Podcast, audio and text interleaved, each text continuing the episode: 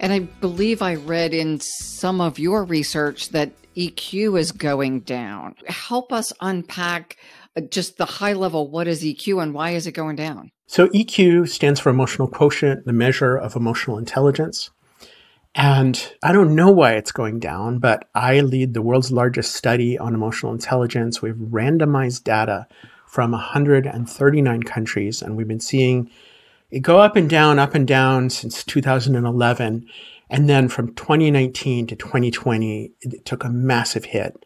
And I suspect we all know there were some events in the world in 2020 that, that probably affected people's ability to connect and collaborate and uh, understand what's happening in the world. Stress seems to be a major impact on our ability to use our emotions intelligently. So, emotional intelligence, in simple terms, is being smarter with feelings. And if we think that people are what drive performance, we need to understand that emotions are what drive people.